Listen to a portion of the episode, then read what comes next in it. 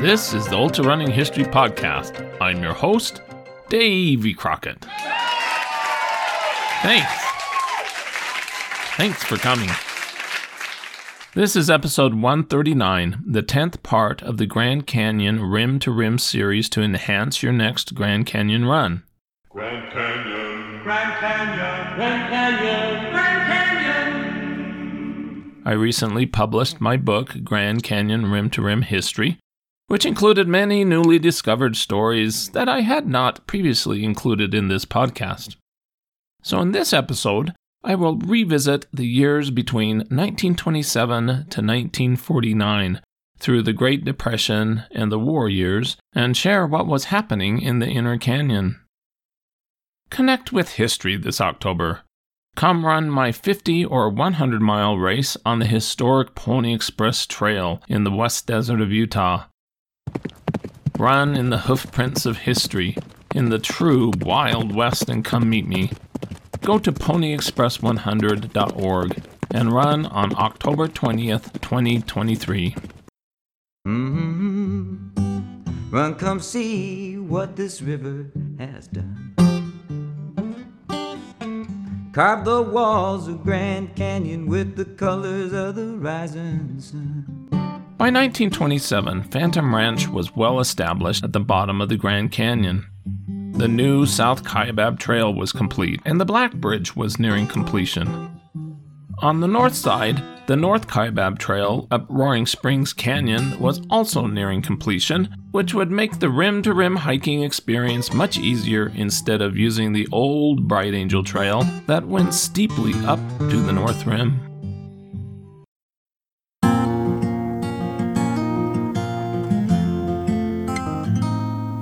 In 1927, construction began on a large hotel and related facilities on the North Rim. The National Park said, This will contain large lounging rooms, recreation hall, dining room that will seat 200 persons, kitchen with cold storage plant, shower, bath, and accessories. 62 two room guest lodges of log construction will be provided. The Grand Canyon Lodge, finished in 1928, became a special place to escape the summer heat in the days before air conditioning. It was designed by architect Gilbert Underwood with a Spanish style exterior and an observation tower. On the top floor, employees stayed in a dorm. Underwood also designed the original lodges at Bryce Canyon and Cedar Breaks. In 1930, the new National Park Service Director, Horace Albright, said The Grand Canyon Lodge, including the housekeeping units, employees' quarters, and other facilities, is the finest tourist development in the national park system. The availability of water through the hydroelectric power and pumping plant constructed at Roaring Springs is an outstanding factor in the general development. The help at the lodge were young men and women from colleges recommended by their faculty. The students did all the work, acting as clerks, porters, chambermaids, waiters and waitresses, chauffeurs, and guides. They acted also as entertainers capable of putting on a musical or literary program of good quality. Moreover, they had to be young people of good moral character, sober and industrious. On October 6, 1929, a great program was put on at the lodge for editors who had gathered for a conference. These young people put on a program in the presence of at least 500 guests that for excellence we have not seen surpassed in a long time.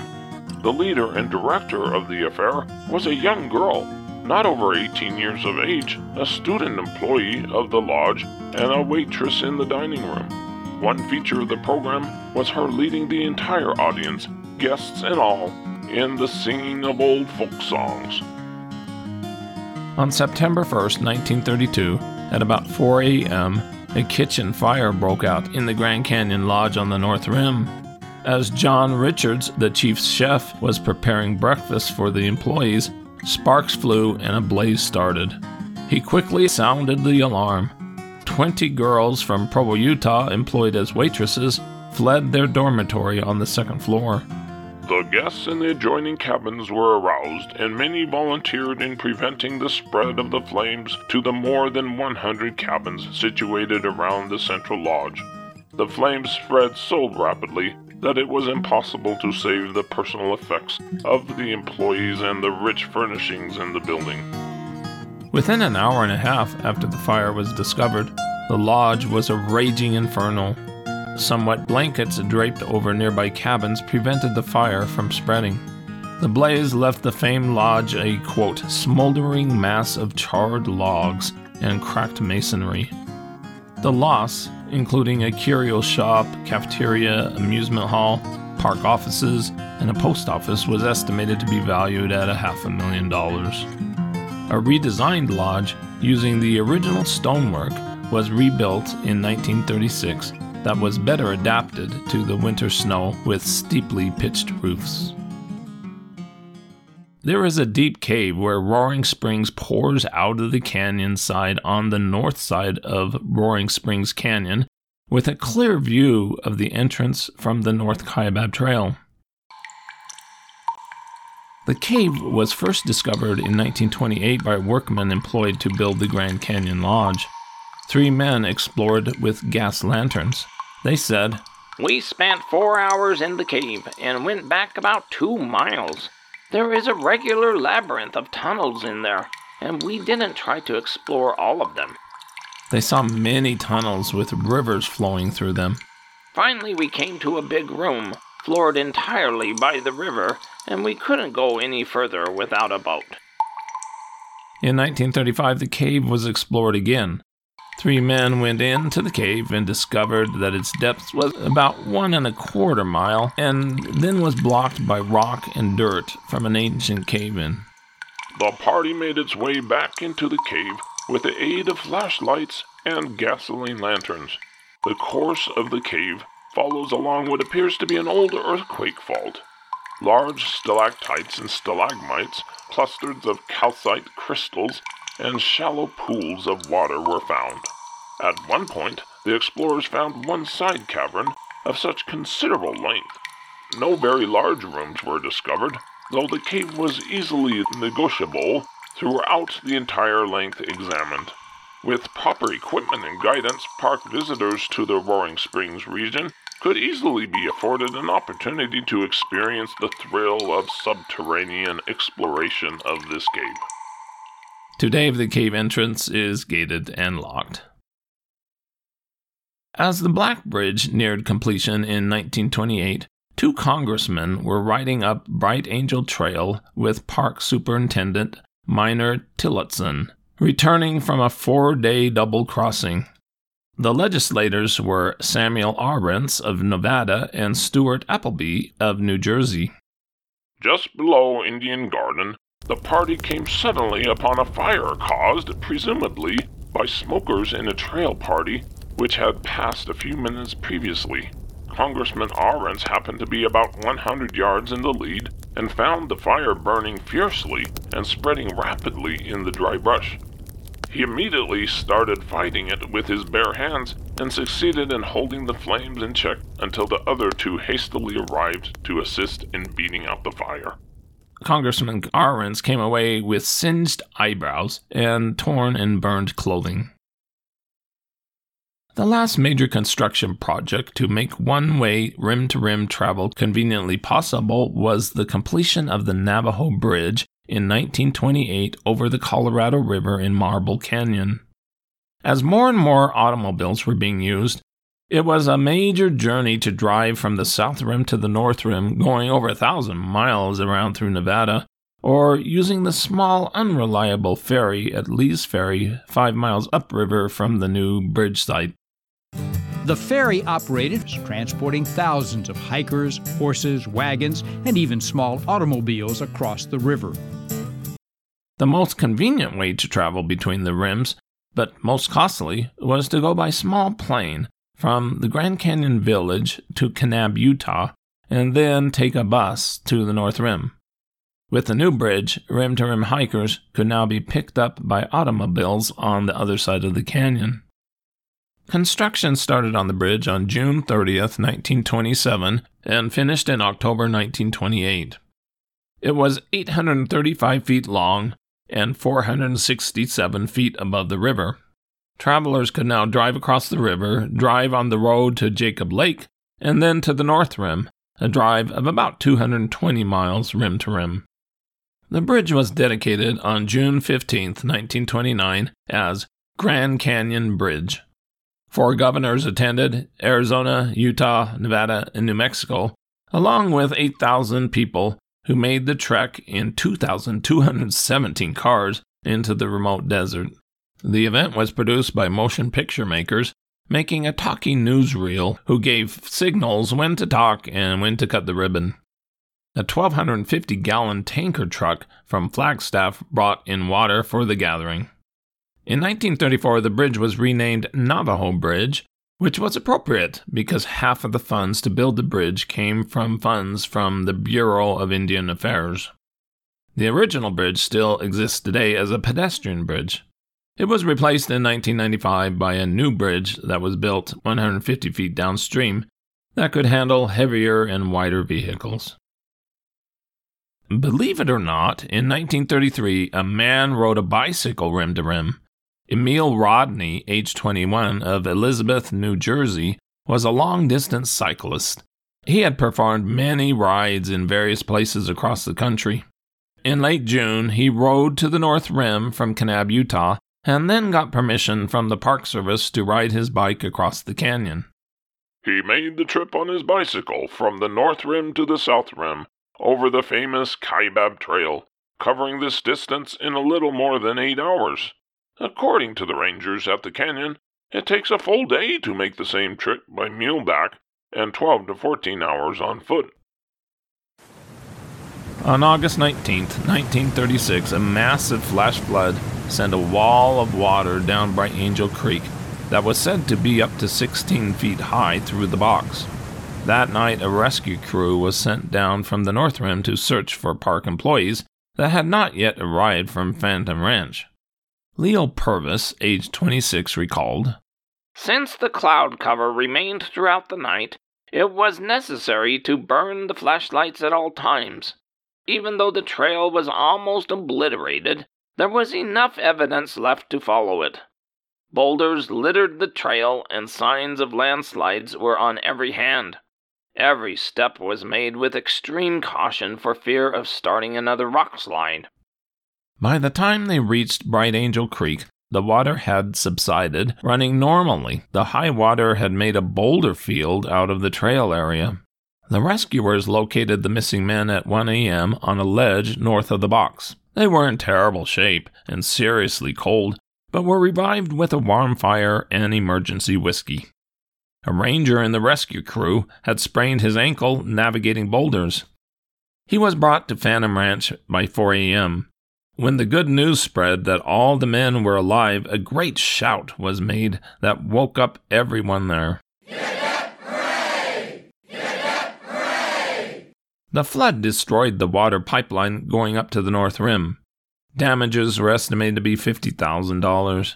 Temporary water facilities were provided for the North Rim Lodge and camp. The North Kaibab Trail was closed. CCC enrollees went to work repairing the damage. During the winter, on February 9, 1939, Casimir Poltorak, aged 23, and his friend Paul Desjardins, aged 18, both from Detroit, Michigan, attempted to do a rim to river and back hike in the day using Bright Angel Trail from the South Rim. Despite being warned by rangers that bad weather was coming in, they went down, underdressed for any cold conditions. They successfully made it down to the river, on their return to Indian Garden, they were advised to stop there until the storm passed, but they refused to heed the warnings. As they were climbing back up, they were hit with one of the worst blizzards locals had remembered, which dumped two to three feet of snow on the south rim. Poltorak became exhausted, and his companion endeavored to carry him, but realizing the impossibility of the undertaking, suggested that they retrace their steps to Indian Garden and await more favorable weather conditions. Poltorak didn't approve of the idea and when Desjardins decided that he would return to Indian Garden, Poltorak, somewhat recovered from his exhaustion, decided he would continue to the top alone. Desjardins walked only a short way down until he was exhausted and took refuge by climbing into the rafters of one of the rest houses to get out of the wind. He did not realize that there was a phone in that location where he could have called for help. The next day, Wilbur Wright and his wife descended on mules. They found Poltorak dead in a snowdrift with his legs sticking out. Desjardins was found in the rafters of the rest house in critical condition. He was brought back up on the back of a mule and was so badly affected that he could not talk. His feet were terribly frostbitten, but were saved, although he lost one toe. A 1938 article in the Los Angeles Times mentioned a rim to rim fastest known time, or FKT, set by Samuel Holt. He was originally from Illinois, a Purdue man, and had run from the North Rim to the South Rim with a time of 4 hours 18 minutes. He had been a construction worker at the North Rim. That time was recognized until it was broken 25 years later. On May 12, 1940, 25 racing carrier pigeons were released from Phantom Ranch to attempt a 125 mile flight back to their lofts in Prescott, Arizona. This was a legitimate competition of pigeons from seven states. Their trainers were confident that they would negotiate the flight successfully despite prediction by some fanciers that the mile high walls of the gorge, the maze of the canyons, wind currents, and hawks would prove too much for them. Many of the speedy birds were successful. The winner was a bird named Henry, owned by Sam Crow of Topeka, Kansas, flew to Prescott in 3 hours 23 minutes. It broke the Grand Canyon FKT for birds by 23 minutes. During the 1940s, many went to defend the country fighting in World War II. There were few daring rim to rim hikers during that time. Nearly all journeys across the canyon involved mule rides. It was emphasized Mule backing is recommended for all but top conditioned hikers. A few hikers made the rim to rim trek in multiple days, and newspapers would make a big deal out of it. In 1941, R. L. Fry and his eldest son, Bobby, hiked rim to rim, starting at the North Rim, and indulged in a little fishing on the way in Bright Angel Creek. They took a day and a half. Tourists on the rim would gawk at the unusual hikers who came out of the canyon by foot. One hiker wrote in 1941 arrived at the top to the amusement and amazement of visitors who had been following our progress with interest and roamed around us as we rested, snapping pictures as if we were a newly discovered Indian tribe or something.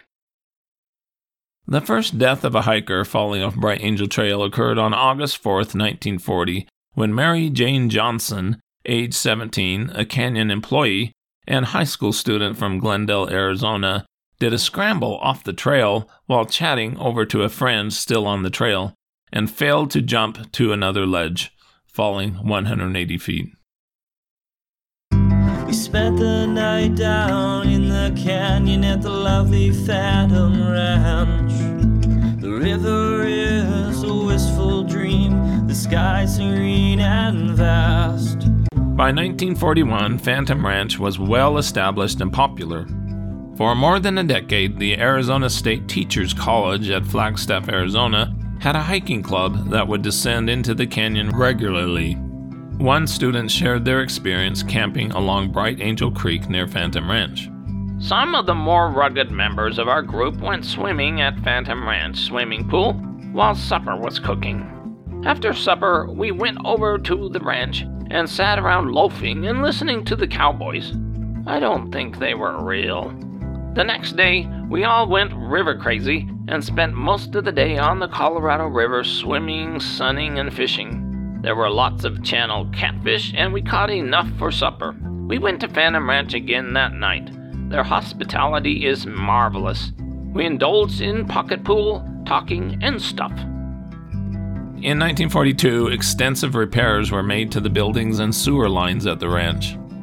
All the cabins had air conditioners installed to pamper the guests during the hot summer months.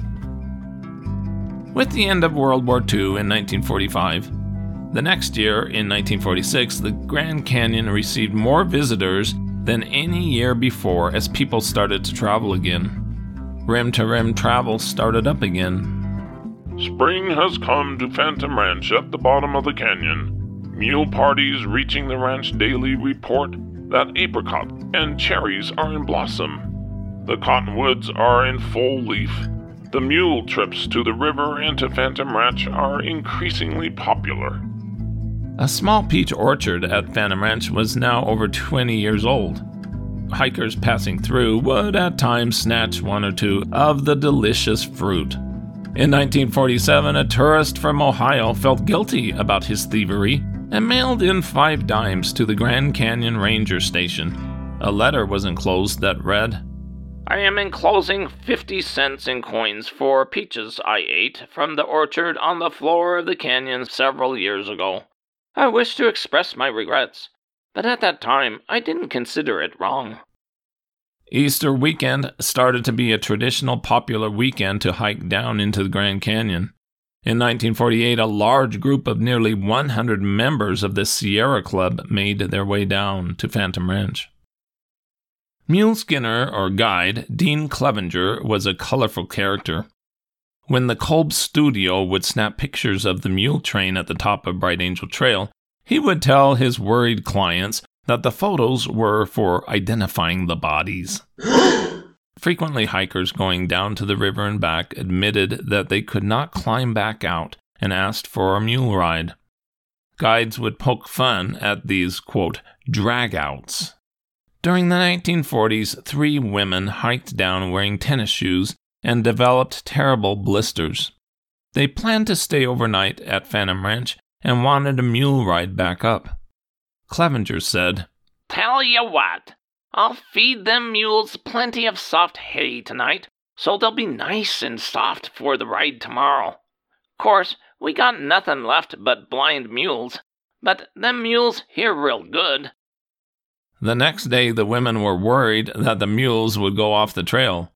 Clevenger yelled, Mules and horses don't never commit suicide. We ain't going off into the river if he shove us with a bulldozer. He asked the ladies, Any of you girls rich widows? but remembered Nah, I saw your ugly husbands. the tennis shoe husbands had elected to hike back up. A fierce thunderstorm on September 30th, 1946, dumped one and a half inches of rain within a short period on the south rim. Water was running in a river at Indian Garden. The Bright Angel Trail was seriously damaged and closed for a week to make repairs. 1948 was a low snow year for the North Rim. Rangers were able to easily conduct a rim to rim journey in late January on mules, and the North Kaibab Trail was free of snow. Peach trees at Phantom Ranch were blossoming in March. On August 5, 1948, heavy rains caused flooding down Roaring Springs Canyon and Bright Angel Creek. It knocked out the power and water plant down at Roaring Springs, which caused the North Rim Lodge and cafeteria to be shut down. Severe damage to Kaibab Trail was reported. About 120 feet of water pipe going up to the North Rim was washed out. Water for the lodge had to be hauled in 40 miles until repairs could be completed. About two miles of the North Kaibab Trail had been washed out. The campground at Phantom Ranch sustained a lot of damage. Footbridges and water pipes were washed out.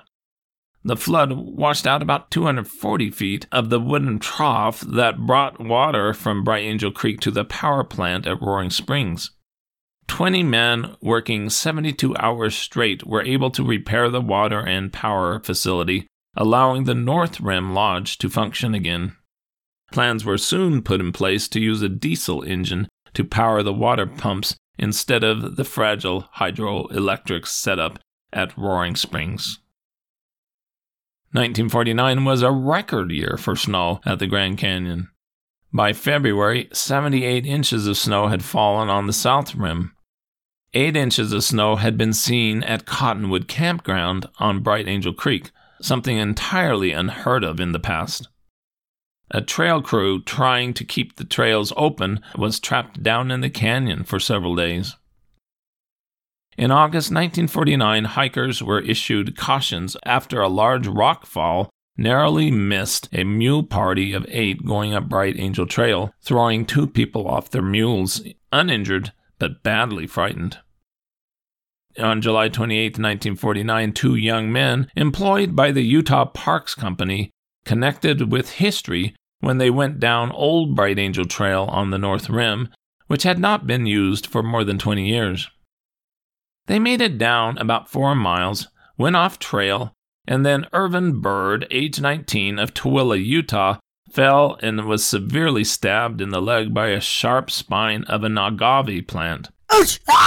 His companion, Donald Van Steeder of Salt Lake City, went down to the Roaring Springs power plant and used the telephone to call for help.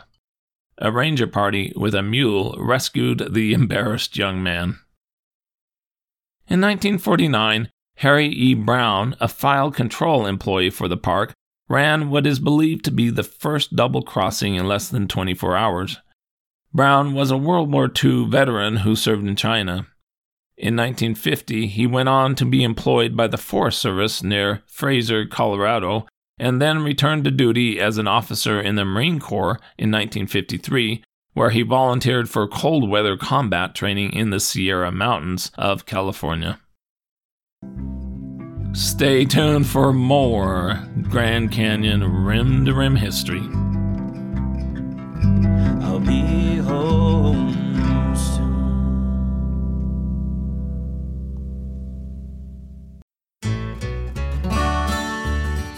With that, this is Davy Crockett, and this is the Ultra Running History Podcast.